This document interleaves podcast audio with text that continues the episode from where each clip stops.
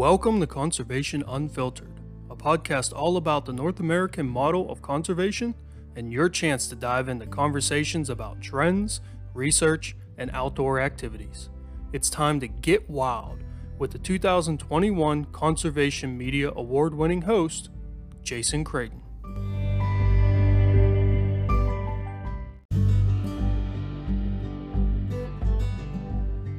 Our staff will put their hands on about 25,000 deer every single year that are at deer processors.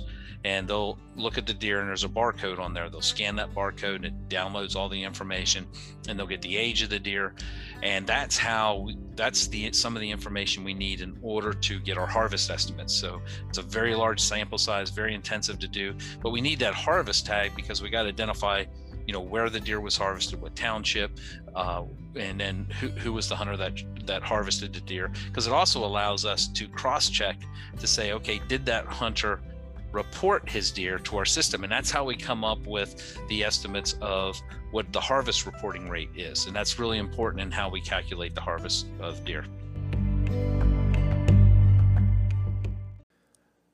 Welcome back to the Conservation Unfiltered podcast presented by Conserve the Wild. I'm your host, Jason Creighton, and this is episode number 100 The Inside Scoop with Pennsylvania Game Commission Executive Director Bryan Burhans. well, would you look at that? 100 episodes. I have to say, I'm extremely proud I'm grateful and I'm humbled that so many of you have listened to so many of these episodes. Anytime that something gets to a nice big round number, it's commonplace to make it special. This is a big round number, and I have just that for you this week. And joining me is the executive director of the Pennsylvania Game Commission, Bryan Burhans.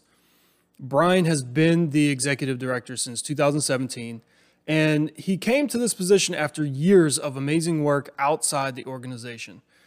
Today and this week, he's going to let us in on a bunch of different stuff how rules and regulations are determined, the reasoning behind some of those recent changes, including the concurrent deer seasons for this year, uh, new marketing and communication strategies that the PGC is going to be uh, throwing out there.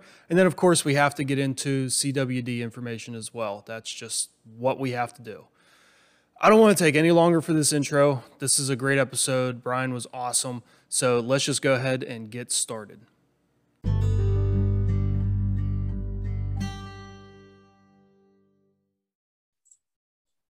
All right, everyone, as you heard in the introduction, this is a special, special episode. This is episode number 100. And not only that, but my guest today is someone that I think is a pretty big name person. Uh, as you heard, the executive director of the Pennsylvania Game Commission, um, Mr. Burhans. How are you doing today? Oh, couldn't be better. Thanks. I'm so excited to be here today. Uh, I am excited to talk to you. Um, you know, sometimes people look at organizations um, like the Game Commission, uh, agencies, you know, things like that, and they um, see sort of the the people at the top, right, as these inaccessible people. And everyone that I have uh, interacted with, that uh, you have interacted with, has mentioned that you are extremely open and willing to talk to people and a friendly person. And uh, so far in our uh, pre-interview conversations, I, I, have to say the same. So that is always a refreshing uh, look whenever you know someone that's holding a higher position in an organization uh, is friendly and, and willing to speak publicly. Well, I love people, and you know, it's a favorite, most favorite part of my job is you know talking to hunters and members in the legislature and anybody. I want to talk to anybody I possibly can about how important wildlife and wildlife conservation is to me um, and to our agency, and uh, I just thoroughly enjoy people. Well, let's let's talk real quick about that that conservation side for the Pennsylvania Game Commission. I feel like a lot of people, even hunters, don't realize that the Game Commission manages not just game species, but literally every wildlife species that's in the state of Pennsylvania, both you know year round and migratory as well. So can you can you sort of speak to that a little bit? Absolutely. You know, when the agency was developed in 1895, it was it was at that time all species, especially a lot of non-game species. If you look back at that time, there were a lot of birds that were shot for their plumages that were used in women's fashions. Uh, there was a lot of concern and effort put around uh, songbirds and the protection of songbirds. Because if you think about it, back at that time, that's what ate the insects that ate the farmer's crops. So there's a lot of concern about that. So the agency, you know, the word game is just really a relic, um, a holdback from uh, that time period when that's what people thought about. They didn't really talk about wildlife, they talked about game. And there's no doubt that hunters were the ones that were pushing for the creation of the Pennsylvania Game Commission. But we've always had a focus on non game, if you want to call them non game species as well. And we are responsible for managing all wild birds and wild mammals here in Pennsylvania. Yeah. And, you know, as as hunters we like to think in terms of you know the game that we can hunt but uh, you know from a conservation aspect, a lot of times the uh, improvements that you make on the landscape for game species also improve non-game species numbers and habitat for them, and then vice versa. Uh, you know, by planting pollinator habitat uh, that's good for the butterflies and the bees, it's also going to be good for uh, you know non-game birds, game birds, deer, turkey. You know, so it, it really tends to be a sort of uh, whole ecology uh, you know whole world ecology type benefit whenever we're we're working for even a singular species in in your main goal you're still benefiting other species as well Absolutely. I mean, you got to look at it as the entire system, the whole ecosystem of wildlife. And if you lose, say, songbirds, or you lose, uh, you know, some small mammal, you know, it's usually a, a result of something that's going wrong.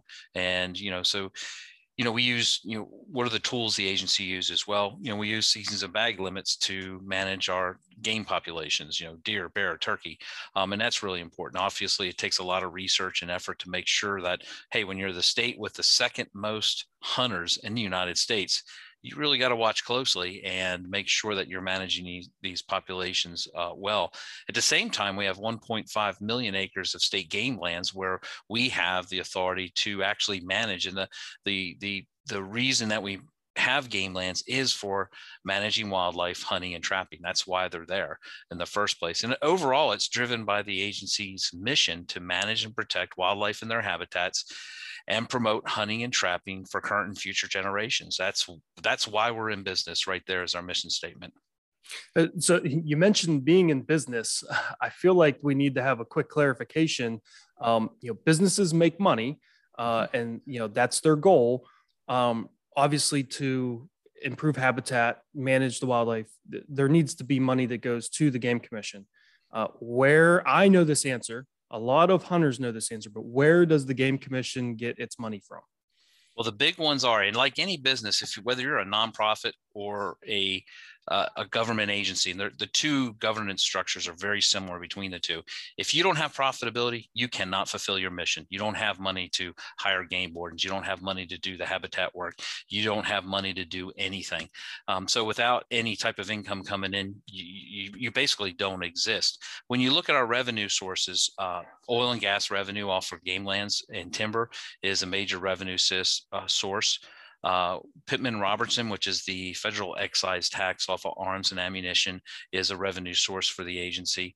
And hunting license, uh, hunting and trapping license sales is a revenue source for the agency.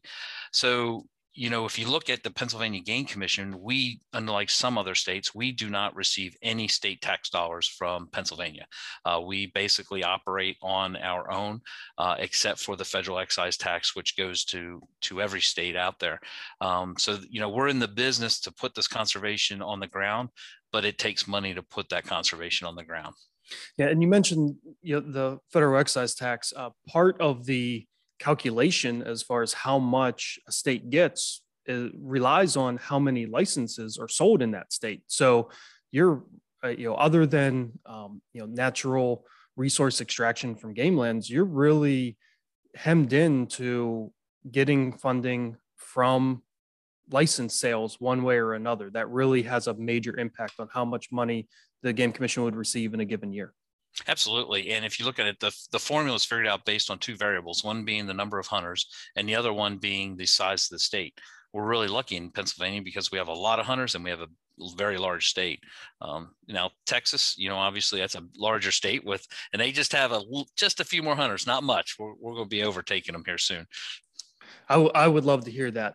Um, so correct me if I'm wrong, but I, I feel like I did my proper research uh, that you have been the executive director for four years now. Um, what can you tell me what your proudest change in those four years has been, or maybe even not something that hasn't changed, something that stayed the same? Like, what are you most proud of with your work as being the head for the last four years?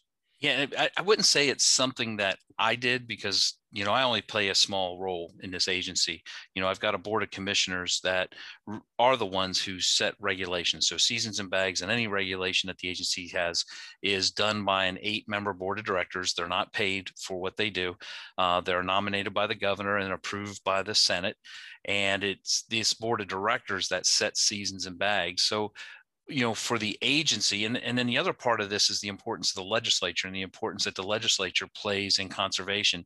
So as i look during my tenure some of the things i'm very proud to see and be part of because it's again i play just a small role in really what happens.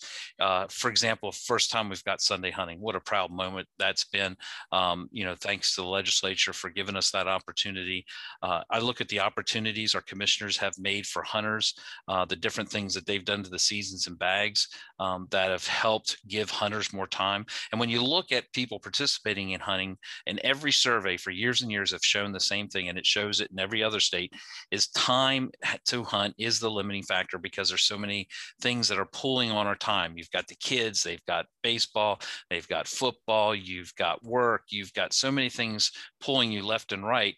Um, it, it really hurts. Now, some would say, well, you know, you need to prioritize hunting.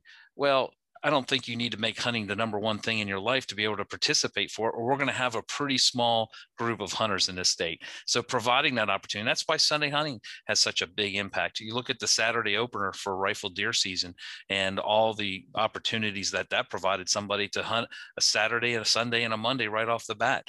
Uh, for some who had to go back to work or go back to school on Monday, they got at least two days, uh, which made it worth them time to get to camp and take advantage of that. So there are a number of things, you know, the the concurrent deer season coming up you know we know from studying the harvest how deer are harvested the number of deer is harvested that we could offer concurrent seasons and still uh, maintain control of how many does are harvested. But what it did is it made more provided more opportunity and flexibility from the hunters. And when we look at our surveys and we look at our focus groups that's what especially mid-career and early career hunters were telling us is that we just need more time and flexibility and it would help us stay engaged with hunting. So every year there's changes right? There's always something that gets changed um, eh, whenever you look at the regulations which hopefully every hunter when they buy their license sits down and reads those changes and reads through the book um, so that they're being compliant with with the rules and regulations. Um, you mentioned that the the commission you know helps determine a lot of these changes uh, what, how difficult is it to make these changes and then justify them? Because no, you know, we have enough hunters. No matter what decision you make, someone's going to be upset about it. Um, you know, the the for example, the Saturday opener of rifle season. Myself personally, I'm not a fan. Um, it because it changed the tradition that my family had at camp. Um, I feel like I'm also I also have enough mental capacity to think about it and realize that, that you know these these things need to be done because they affect more people than just myself right? So for the betterment of overall let's hope that that it works that way and you know I, I, will just adapt. How hard is it to to make these changes and then try to justify them well the justification is easy because you wouldn't make the regulation change unless you can justify it um, but making the changes is always hard because change is always hard. No matter what regulation we put in place, there are going to be some that are impacted in, in, in a negative way, and there's some that are going to be impacted in a positive way. Um, you know, one things we we continue to try to improve upon is just pure communications to the public of why these regulations are being proposed and what you know what it means to the average hunter. You know, when you look at at least my tenure here with the Pennsylvania Game Commission, I've been really lucky to work for a board of directors, commissioners that have really looked at our regs as how can we simplify our regs? How can we reduce the regs we have and still maintain safety, still maintain um, you know the harvest levels we're looking for, but at the same time, how can we make things simpler for the hunter? You know, because Pennsylvania is known for having some of the most complex rules and regulations in the country, um, and a lot of that you talk about tradition. A lot of that has to do with tradition, and you know, changing those regs, even though they're an impediment to hunters are something that you know is you got to look at the bigger bigger picture of you know does it benefit the hunters by simplifying regulations and introducing new things like the board of commissioners approved managed dove fields uh, just a couple of years ago and we've been putting those on game lands and really didn't hear much discussion amongst the hunters, but I hear a lot now because they really, really enjoy these managed dove fields and what they do uh, for hunting opportunity and for whether you're a new hunter or you're a hunter with who can't get around very well. Dove fields is probably one of the simplest and most fun things to get out there and do on the ground. You mentioned a, a sort of step towards trying to improve communication with hunters. That's something that um, I feel like is vitally important because when when i hear misinformation from hunters right when when they're stating why they made why this is why i think they made the change it's typically because they haven't been been informed right they're, exactly. they're not informed on the issue and that's something that personally i feel like has been lacking in you know when i started hunting in, in 1998 you you didn't you saw these regulations, you didn't really know why. Um, and of course, you know, as people naturally do, they jump to assumptions. Uh, so what are what are some of these improved communication steps that you're that you're trying to take? That's a great question because it's something we recognized as well. And one of the things we did just a few years ago, we implemented and developed a new Bureau of Marketing and Strategic Communications. And that that's really one of their major rules roles in the agency is to help us get more information. And we send out press releases. It's not really strategic communications the way you would define strategic communications, but press releases still nonetheless play an important role. And we still continue to send those out and, you, and use those opportunities to educate hunters but through our marketing and strategic communications we can use we're using platforms such as facebook instagram uh, you know we're going to be looking at some other new platforms coming up trying to get out on the ground more and meet with hunters and get more interactive one-on-one with hunters. I think that's an area of improvement we're continuing to do as an agency to get out there one-on-one and work with hunters and meet with hunters. Communications is the most important thing because you're right. If you told somebody the what i did this and you don't give them the why they're just going to fill in the blanks and, and give you the why and it, you see it all the time. And there is a lot of misinformation not only about the game commission but about wildlife management about wildlife you know one of the big ones i see all the time is you know that birds of prey are killing all our small game. Eh, you know the two really aren't aren't related at all but you know when somebody sees hawks and they don't see rabbits they put one and one together. You know those are examples of things that as an agency we're working towards to provide better education and outreach to the public to give them better information. Some of these social media platforms like we have our own podcast here at the pennsylvania game commission uh, we're using that as another platform to get information out to people. So anyway working with the legislature they have newsletters we're going to get it we're getting information out those ways. So we're exploring and using every avenue we can to get that message out there to the public Okay, so you mentioned earlier concurrent seasons. Um, last year, uh, we had some concurrent seasons in part of the uh-huh. state during rifle season.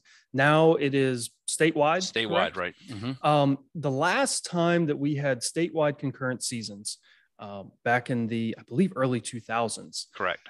Um, there were many hunters that were very disappointed in the end result of that, of the deer herd in um, in certain areas being virtually decimated. Um, and you know, during that time, the doe license, uh, the antlerless license allocation didn't seem to be adjusted to the mm-hmm. fact that there was going to be concurrent seasons, um, which would lead one to believe that that was sort of the cause of the issue. Um, what is being done this time with concurrent seasons to make sure that we don't have a tremendous reduction in the deer herd? and that goes back to the misconception about because it really wasn't about concurrent season. Now, the concurrent season that was brought on in the 2000s versus a three-day doe season. Some some years in the three-day doe season, you'd hit your your goals as far as harvest. Some years with three days of bad weather, you're not going to hit your goals. So, one of the reasons, now I wasn't here, but one of the reasons that most likely was put in place is to have a better chance to ensure that you met your harvest goals. Now, the difference between 2000 and today is we were absolutely in 2000 looking to reduce the deer herd. The deer herd had grown way beyond what it what it should have ever been. Um, I do remember because I lived in Pennsylvania during those times. I remember the deer I saw. It was, you know, I remember my first buck I got with a rifle. It's probably back in 1980. I don't know. I'm guessing 83, 81, somewhere in there and I remember dragging him back to camp up in uh, Bald Eagle State Forest, and and I looked at this deer, and I, and I, had already harvested deer down in Montgomery County where I grew up. I said, "Boy, this deer is pretty small," and they said, "Nah, that's just those mountain deer. They're just genetically smaller." No, the darn thing's half starving to death. That's why it was smaller. So they just didn't have any food base to keep them going. The deer herd was just out of control.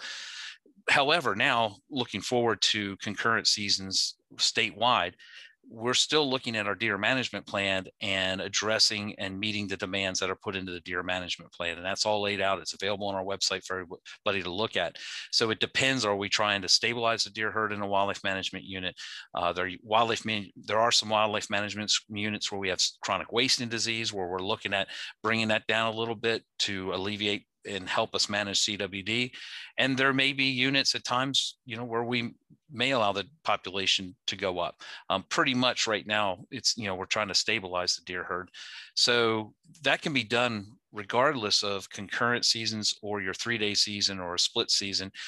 It's the amount, it's the number of antlerless tags that you are issued to hunters. That's how we calculate how many deer are going to be harvested uh, off the landscape based on the function of time and number of tags. So under a three day season or a one week season, a split season like we had, you can issue more tags to harvest the same number of deer as when you have current concurrent season you're going to to meet the same harvest numbers you're going to you're going to decrease your number of antlerless tags somewhere around the 10 to 14 percent range. Um, so the math works out the same. What it does is it just gives people more flexibility of when they can harvest their doe. Um, for the most part i think you're going to see hunters behave like they typically do on opening day of buck season. They don't want to square away that buck, so they're probably going to hold off on a doe. Maybe not, maybe so, but this is nothing new. We've been able, we've had season, uh, concurrent seasons for a couple of years in the state. We've had concurrent seasons in the past. Our scientists have had a lot of data to work with to understand what the behavior of hunters and the impact of the number of antlers tags and, and to reach our harvest numbers. Okay. Yeah. Uh, our family cabin is in 2F. Um, and mm-hmm. this year, um, with concurrent, the the available antlerless aller, uh, uh, license allocation was reduced this right. year. Which, um, whenever I heard concurrent, I was initially concerned because our area had a very very large reduction needed to happen but it felt like it went a little too far um, and then when i saw that that lowering it made me feel a little bit better from that sort of yeah you know sort of scientific aspect of it um, so so that's good that i'm glad to hear that you know the the people working within the game commission and, and the scientists are, are looking into that and keep you know sort of taking that into effect. Yeah if you think about it the allegation that we're trying to decimate the deer herd just doesn't make any sense at all if you think about it. Deer hunting is the driver. That is what drives hunting in pennsylvania. Um, what we got to make sure is we manage the herd because we want to have a sustainable herd. We've got CWD that we're dealing with, and deer do have impacts on other species of wildlife. You know, ruffed grouse. You know, they're deer browse. You know, there's areas I'm going to look at one of the areas uh, Friday morning with staff and uh, up north of State College on game lands where we're just not able to grow anything. We cannot get any regeneration because the deer have just decimated everything. At the same time, it's the game lands I get complaints from hunters that there's no deer. Well, there's some animal eating those trees and well there's deer droppings next to it and a deer tracks on the other side and i'm pretty sure it's deer. So uh, it's a real challenge and you talked about it earlier you mentioned you know that the seemed like when they brought the deer, deer herd down it was too much. And it is a shocker when you look at what the forest can support versus what we had before and that reduction. You know the deer are still there there's still plenty of deer to, to hunt but yeah it may take some time. You're not going to see 40 deer a day. You may only see or two or three a day or maybe every over a course of five days. Um, so yeah, you're not seeing the number of deers, and that's what creates a lot of angst with hunters. And I get it too. I'm a deer hunter, and I like to see lots of deer, but I don't, there's no way you can have both. You're going to give up something. So if you have too many deer, you're going to give up deer health. You're going to give up wildlife habitat. And one of the things you see in Pennsylvania, because the deer herd was so unrealistically high for so long, it actually changed a lot of the composition of our forest. I can take you to uh, up in Clinton County and Elk Elk County, where based on the timing of when that forest was cut and what came back, you didn't have any oak trees come back whatsoever. It's solid maple because the oaks were one of the first things that the deer like to take. You had beautiful, mature hardwood oaks around it, but nothing but red maple in between, just because the deer hammered everything. Up near my camp's a good example.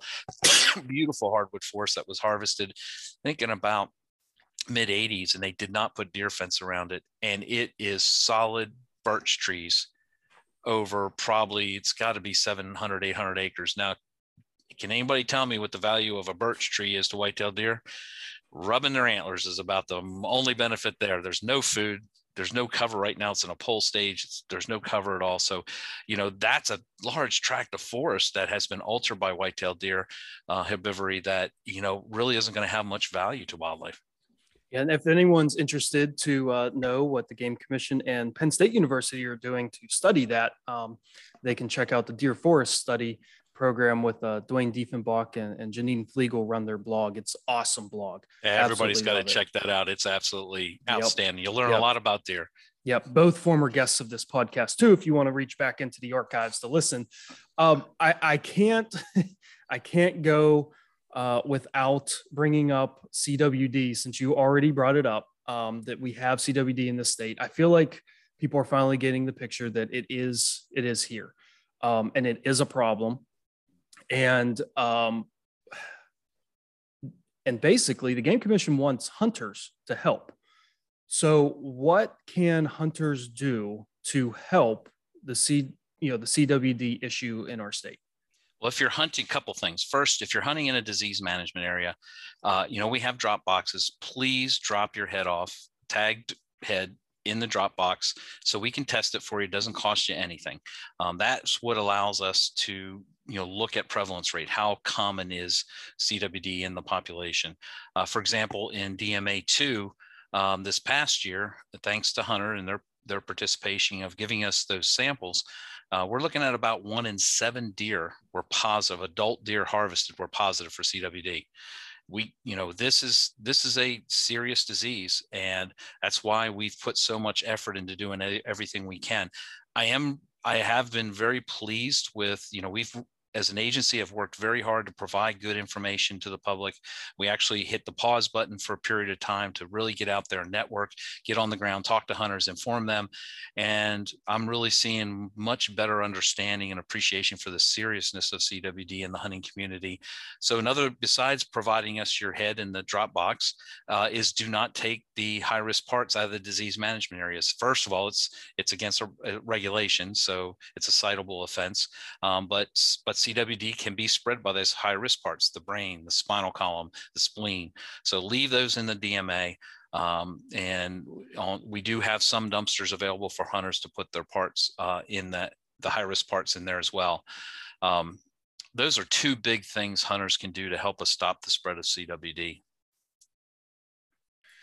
Okay, so my my question is this: You mentioned that if hunters are are hunting within one of those DMA areas, we, we want them to put that, that head in the container mm-hmm. to be tested. Um, our family cabin is roughly a mile outside of the border of one of those DMA areas. Mm-hmm.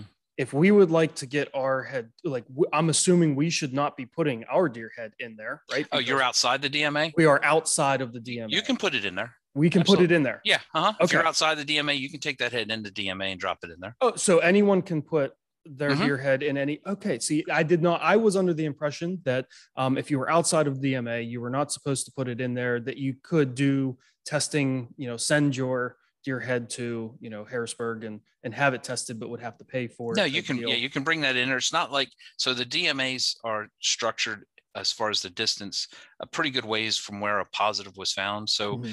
we have some assurity that you know CWD is not outside the boundaries, but certainly if you've got a head and you want to have it tested, that only helps us, you know, with further detection on some of those other areas. No, that's great to know. And uh, if one of those, uh, it, like, let's say I put uh, a head into a, a doe's head into that collection box and it comes back positive, um, I will be notified. You will be notified. Yep. And uh, we, I feel like we have to preface that there's no scientific research that says that CWD can be passed from deer to humans. However, some people may decide they don't want to consume that meat of that deer. It'd be good to know, you know, those results, which is you know, it's twofold from my aspect. I would like to help the game commission any way I can to determine where CWD is in its spread. I would also like to know and be able to make that informed decision for myself if I want to eat that meat. Um, now, here's my next question about adding, uh, you know, putting a head into that box. I feel like, and I don't know if you have statistics on this uh, readily available, but I feel like the vast majority of heads that you're going to get in those boxes are going, going to be from a doe, because if it's a buck that someone shot, are they really going to want to put those antlers into into that box? Like, or can can they get those antlers back? um, you know what what's the process there? Yeah they not they need to remove the antler from from the okay. animal. Yeah so they're not going to we have no way to get back to the hunter. Um, and at the same time re- we realize that you know we're going to miss some in the drop boxes but we do other sampling as well mm-hmm. whether it's at processors um, that we can get that information. And if you think about it it all has to do with sample size. How many samples do we need to have an accurate estimate of what prevalence is in, in the in the deer herd. So we don't need to test every deer in order to determine what that prevalence is. We can take this smaller sample as long as it's large enough uh, to give us an estimate of prevalence. But at the same time, you're not going to deny more samples from hunters. No, bring them on. Yeah, bring them on. You know, if anything, this is also a service to the hunter. You know, do realize that the testing that are that is done on these deer heads is not a food grade test. In other words, what we're not saying is no, if it comes back not detected, which is what actually it's either positive or not detected. Not detected doesn't mean it doesn't have CWD. It means we can't detect it. You know, it could be there, but it's such a low level. The testing isn't sensitive enough um, that it is able to detect it. But if it comes back positive, yeah, it, it has CWD. No issues there. So do realize it's not a food grade test, but you know, I would test, I test my, I would have my deer tested. And if it was, if it came back not detected, I feel perfectly comfortable eating the deer, no issues whatsoever. Yeah. I, I, mean, I've gone back and forth in my head about that. Like if I had a deer that tested positive, like would I eat that meat? Um, and I think I'm at the point now where I would still consume the meat myself.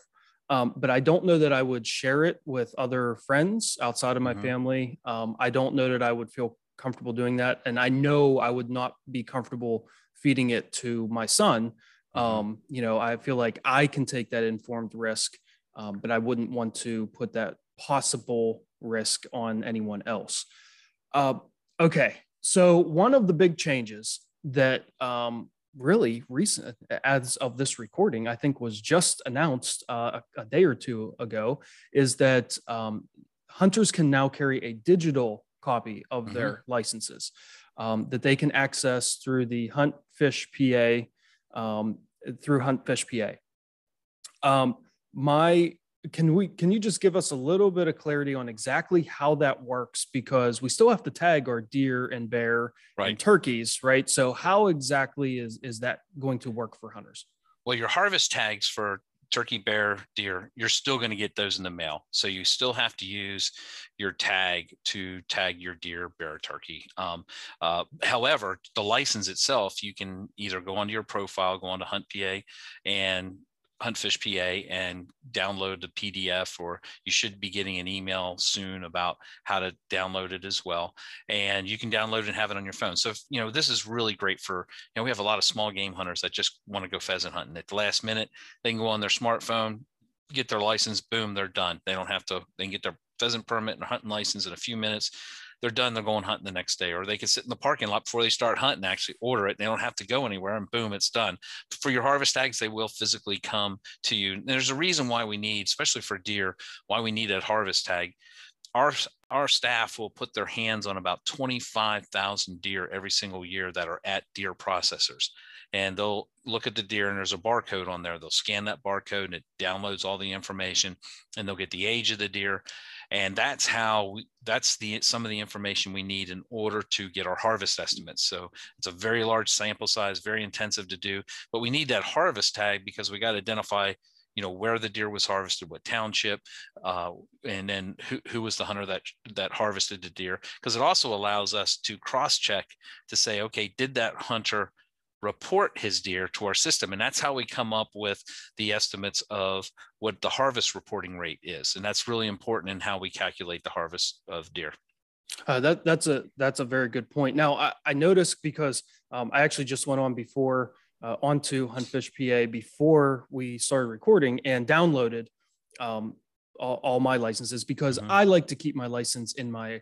uh, deer hunting pack, my big game pack, but I'm also a pheasant hunter. Now I won't have to worry about did I remember to get out of the pack? Did I not? right. I can just take my phone, I have it there. Um, I noticed that the harvest tags are also available to be downloaded. Um, can you just print out like for the no. for the for the antlerless license you can't print out and then tag your deer with one that no. you printed okay no you have to use the durable okay. waterproof tag that we send you gotcha okay all right that's that's good information for everyone to know.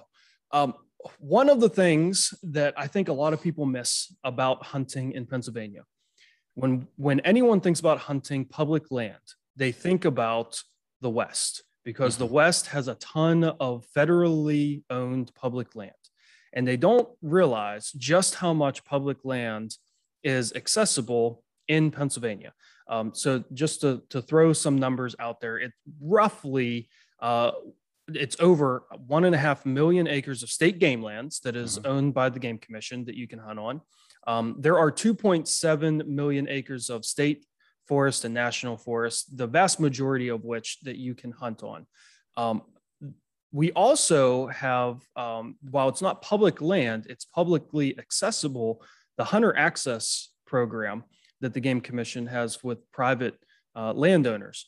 Um, and that's I think the last time I looked, it was over 2 million acres. Yeah, about two and a half million acres. So, can you explain everyone to everyone um, how that hunter access program works for landowners and then also for hunters? Sure. It's a voluntary program. You can go onto our website in the mapping section and look at the approximate locations of where these hunter uh, access opportunities are. But it's important to understand that you still need permission. Um, you know, there are some areas that, for example, we do release pheasants, but they are on our map and you don't need permission for the ones that are on the pheasant stocking map. So you're good to go there. Um, but that's an agreement we have with the landowner in order for us to stock pheasants um, that they have to leave it open to the public. But the other hunter access properties, you have to knock on the door and still get permission. And really what the the landowners truly agreeing to is that yes, I'll keep my land open to hunting, um, but for the most part, most of the landowners want you to knock on the door and ask permission. Uh, I did it this spring. I spent a whole day and a half knocking on doors and trying to secure some spots for some turkey hunting. And, uh, you know, you got to knock on doors. And in fact, one of the biggest responses I got from landowners was, wow, you know, thank you so much for asking. You know, we're really full up with hunters. We really don't have any room, but I appreciate you asking. So these landowners really appreciate, and and you and you have to, otherwise you're trespassing. You need to have permission to be on those lands. So do I feel like this is a, a, a misinterpretation of how it works? Do the landowners get paid by the game commission to enroll in the hunter access program? Yeah, they do not. Okay, but there there not. are there are some benefits. Right? There are some benefits. They'll get you know when we can we provide game news uh, our magazine to them. Uh, there are times when we can provide them with seedlings that they can use to enhance wildlife habitat on their properties. Um, but that's really you know really the benefits that are there from them. Most of the public access landowners that I interact with and talk to, uh, you know they they just support hunting. Uh, they support the agency and they recognize the importance of hunting. You know, and some of them, it may be just their family that hunts it there, but it is open to hunting. One of the challenges we're seeing in Pennsylvania is as more and more lands are closed down to hunting, uh, especially around agricultural areas, I noticed the most is you have no ability to uh, manage the deer herd in that, or you you lessen opportunity. So, for example, you know, a farmer is trying to grow soybeans and corn, and he's got his neighbor who has 100 acres that he locks up and doesn't let anybody hunt. Well, guess what? When people start hunting deer on the farmer's property, guess where all the deer go? Well, deer are pretty smart. They go right to the property where they know they're not going to be molested or harassed, and the deer just wait till the season comes up uh, is closed, and then they move they move back out. So it it really is a creating more and more of a challenge here in Pennsylvania because of the land that's not accessible uh, to hunters, and that's really a challenge for deer management. I, I, will say I spent some time this spring as well trying to find some local hunter access properties for spring turkey, um, and I, I, do have uh, a quick, uh, a little bit of a gripe about the program, and that is that it's while the interactive map that is on the website is awesome to be able to see, you know, where these properties are based on dots. Um, there, and I understand these landowners don't want to necessarily provide their names and phone numbers and addresses right publicly. Um, so there's just dots where these are, mm-hmm. and the the issue that that I came across multiple times uh, in trying to find these properties is there was no signage for these properties to tell me this is the house that I need to actually go to to get the permission. Right. right? Um, so, is there a way that the game commission can sort of try to encourage the landowners to put the free signs actually out so we can we can actually find them and, and try to legally come onto their property? Yeah, this is done basically based on landowner input when the program, you know, was looked at about a decade ago. Um, you know, upgrading the program, and that was one of the things that the landowners were clear that, hey, if you're going to tell people where I live, I'm out of the program. Um, I'm not going to get into it. Um, so yeah, there's some. It's not a perfect. It's not like game lands. You know where game lands are. They're on your onX maps. You walk out, you go hunt game lands. You're good to go, or state forest or national forest. So we know where those are. But that is the challenge. You know, I I spent that day and a half knocking on doors. I didn't get permission on any of them. Um, saw met a lot of great people and and saw a lot of great land. But you know, it's just tough and. Uh, it, it, it, it's almost you know in so many ways this program is a goodwill way to keep landowners engaged in the game commission to keep them informed on what we're doing. And there are a lot of people that do get access and there are people that do post. I've been by many many uh, landowners in our public lands program or in our land access program that post right there hey i'm in the program enjoy your hunt. So it's you know it just depends on the landowner. Okay. Um, so what what have I missed? What what is something that you really want to make sure that that listeners, both hunters and non-hunters, are aware of when it comes to the game commission in 2020, 2021, sorry. You know, I think there's a there's a bunch of things, uh, you know, that we're doing. Look at uh, R3, your re- retention, recruitment, reactivation of hunters. There's a lot of movement there and a lot of work we're doing uh, with those activities. Um, you see in the rules and regs, you know, when you look at the Saturday opener, which I know everybody doesn't agree with, I, I get that. Um, the uh, mentor hunting expanded mentor hunting opportunities. So we used to be very restrictive as far as mentored hunters and what they could hunt.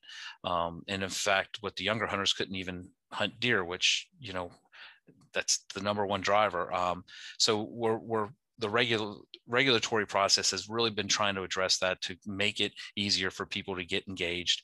We also have some new learn to hunt classes. Uh, we offered one uh, virtually uh, just a couple weeks ago on squirrel hunting. We had over 500 people sign up for that class. There's a lot of interest. In fact, we had an in-person class a week later, and um, as the course was getting ready to start, staff noticed a vehicle driving through the parking lot pretty hurriedly to get up here and come in the building. And uh, one of our staff asked him, Are you here for the Learn to Hunt? He says, Yeah, I was on the virtual. I'm from Philadelphia and I drove all the way up here and traffic was bad, but I couldn't miss this. The virtual was great and I want to learn more. So there is a real need for people who are interested in hunting to learn more about and i think that's an important part of our r3 efforts is to provide those educational opportunities. You know when i grew up hunting you know my dad hunted and uh, my neighbor hunted so i had people to coach me and take me hunting quite a bit but there's a lot of hunters who do not have access to anybody to mentor them um, and this is a great way to provide those opportunities for that. Um, you know, so you're going to continue to see us with a more of that emphasis on R3 as far as what we can do to educate hunters, give them information, everything from, you know, hopefully we talked about before the podcast about the locavore opportunities where people are really interested in how do I cook these animals that I just harvested? How do I clean them? How do I cook them and prepare them so it's something good? Because as we know, by nature of game, which are typically lower in fat, there's a lot of ways to mess up game where it doesn't taste very well. Um, I've had people actually tell me that wild turkey doesn't taste any good. And I'm like, well, you get a turkey, give me a call. I'll take it because it just doesn't get any better than that. So, you know, I think expanding hunters opportunities and knowledge bases will be a, a, a, big plus for the hunters and, and hunting in general. You know and i think the other thing you know i'd like you know people to know that you know we're here to listen. We do have numerous ways for hunters to provide your opinions whether it's our general comments which is you know our email um, you know you can send us a letter you can give me a phone call you know we're, we're here to listen and know that just because the commissioners don't necessarily vote the way you want it doesn't mean they weren't listening but they're making a decision. And you know i think that's the last thing i i think i'd love people to know more about is our board of commissioners. These are really dedicated private you know individuals that that are brought to the board and really do a, a, tremendous amount of work and they do listen and they talk to a lot of sportsmen and they have a tough job to do. My job's easy compared to theirs. Uh, they have a ch- tough job to do because they're balancing well what do the hunters want? What what do the surveys tell us? They're looking at the numbers and what it what a change in regulation might do for r3 they're looking at safety aspects. They're looking at the wildlife management aspects of how is this going to impact the herd. So they've got to balance a lot of information in their decision making that, that's all good stuff. That's all great stuff. So what you're saying is that when someone, you know, makes a phone call or sends a letter or an email, there's someone reading it on the other end. I read them all. Every general comment. I take every phone call that comes in my office. Um, you know, uh, you know, we're here to respond and to be accountable to the hunters um, and just realize that it's you know for every individual hunter that feels one way i got a dozen that feel the direct opposite. So you know um, you know i have all kinds of things come up as you can imagine. I mean everything from the issues with birds of prey supposedly taking all the small game you know those are biological issues that that we need to do a better job of getting and informing the public about those things too. You talked about concurrent season getting public to understand what the role of concurrent season and why it's so important to manage that deer herd at a level where we can have healthy deer and healthy habitat. And that's really what deer management comes down to is healthy deer healthy habitat um, and realize that wildlife is in the public trusts whereas hunters play such an important role, a critical role in managing wildlife, it is what we call in the public trust. In other words, it belongs to all the citizens of Pennsylvania. That white-tailed deer belongs to the person down at the corner who doesn't hunt at all, just as much as it does me as a hunter. Um, that's the way wildlife management is designed in North America, and it's worked very, very well. All right, one last question, and this is going to be a very easy one for you to understand or for you to answer. Are there mountain lions in Pennsylvania? There is no breeding population of mountain lions in Pennsylvania that we're aware of. okay. yeah, that one just kills me because there's some of my favorite social Facebook uh, things that talk about mountain lions, and people want to believe it. And I'm not going to say to anybody who claims they saw a mountain lion that they didn't say it, see a mountain lion. I'm just not going to say you're not telling the truth or that you didn't see what you said you saw. But it's usually from a report they got from their cousin's brother's nephew's neighbor four times removed if you notice. But you know if they saw it okay they saw it but we have not come uh, uh any evidence. Now are there lions that somebody may have in captivity that got out? Yep very plausible. Is it possible for a mountain lion to come from the dakotas over to pennsylvania? Yes you know it did in connecticut not long ago. These these animals have huge home ranges. But do we have a breeding population? Think about this Pennsylvania is the most highly dense roaded state in the nation. We have more game trail cameras out there than just about any because look at the number of hunters that we have out there. And there's just no support that mountain lions, at least from a breeding standpoint, are here in Pennsylvania. I don't think they'd make it, number one, because they end up getting hit by a car pretty soon. I, uh, good that that's a good end. That's the kind of answer i was looking for. Uh, director Burhans thank you for coming on. Thank you for the service that you're doing. Uh, i know that it can be very underappreciated um, just because of the vast differences in opinions that that hunters have. Um, so thank you for the service and uh, thank you for taking time to talk to me. I really appreciate it. Hey, I thank you for having me on here. I'm humbled to be part of this agency. Humbled every single day I get up, and thank goodness that we have all the different dis, uh, discussions and opinions about wildlife management because it, it's there for one reason. Hunters are passionate about wildlife, and thank God for that. Absolutely, thank you.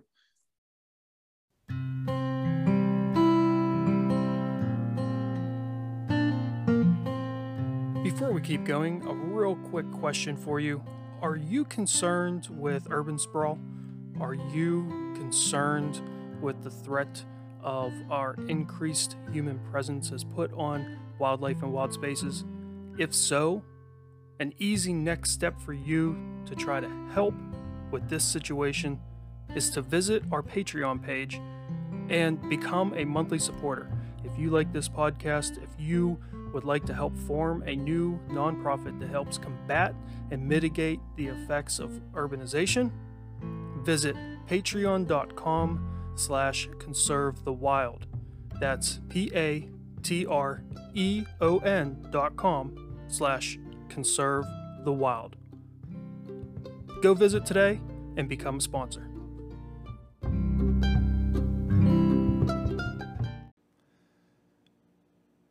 Another episode in the books, and you know the another episode meaning it is the official 100th episode. I have a couple real big thank yous this week. First, I have to thank Bryan, obviously, for taking the time to talk to me. It's always great to see the head of a state agency being open and willing to explain how the agency works, why decisions are being made a certain way, and, and everything that just really goes into it. And I, I really enjoyed this com- conversation. I see this increase in communication that that the he is he and the PGC are trying to uh, put out there as without a doubt going to be helping to alleviate some of the misinformation that has spread in the hunting community in Pennsylvania in, in uh, you know years past. Second, I got to thank all the other guests that have come on the podcast over the you know past 100 episodes. You know, from my father and grandfather uh, to some other friends and family members uh, to uh, all the different uh, researchers and biologists and people from other nonprofit organizations coming on. It has been absolutely awesome, and uh, I, I, can't be more grateful for all of them coming on and, and talking to me and being so knowledgeable. And then, last but not least, I have to thank everyone who listened. You, the people that are listening now. Um, you know, without people willing to listen to what I feel is important information and also interesting information, this podcast wouldn't have lasted 10 episodes. And, you know, we're at 100 now. It's truly been an absolute pleasure being able to bring you this information over the last two plus years. And definitely look forward to more and more episodes. I'm having an absolute blast putting these together. So until next week, and for the next 100 more episodes, get outside, take someone else outside, and as always, stay wild.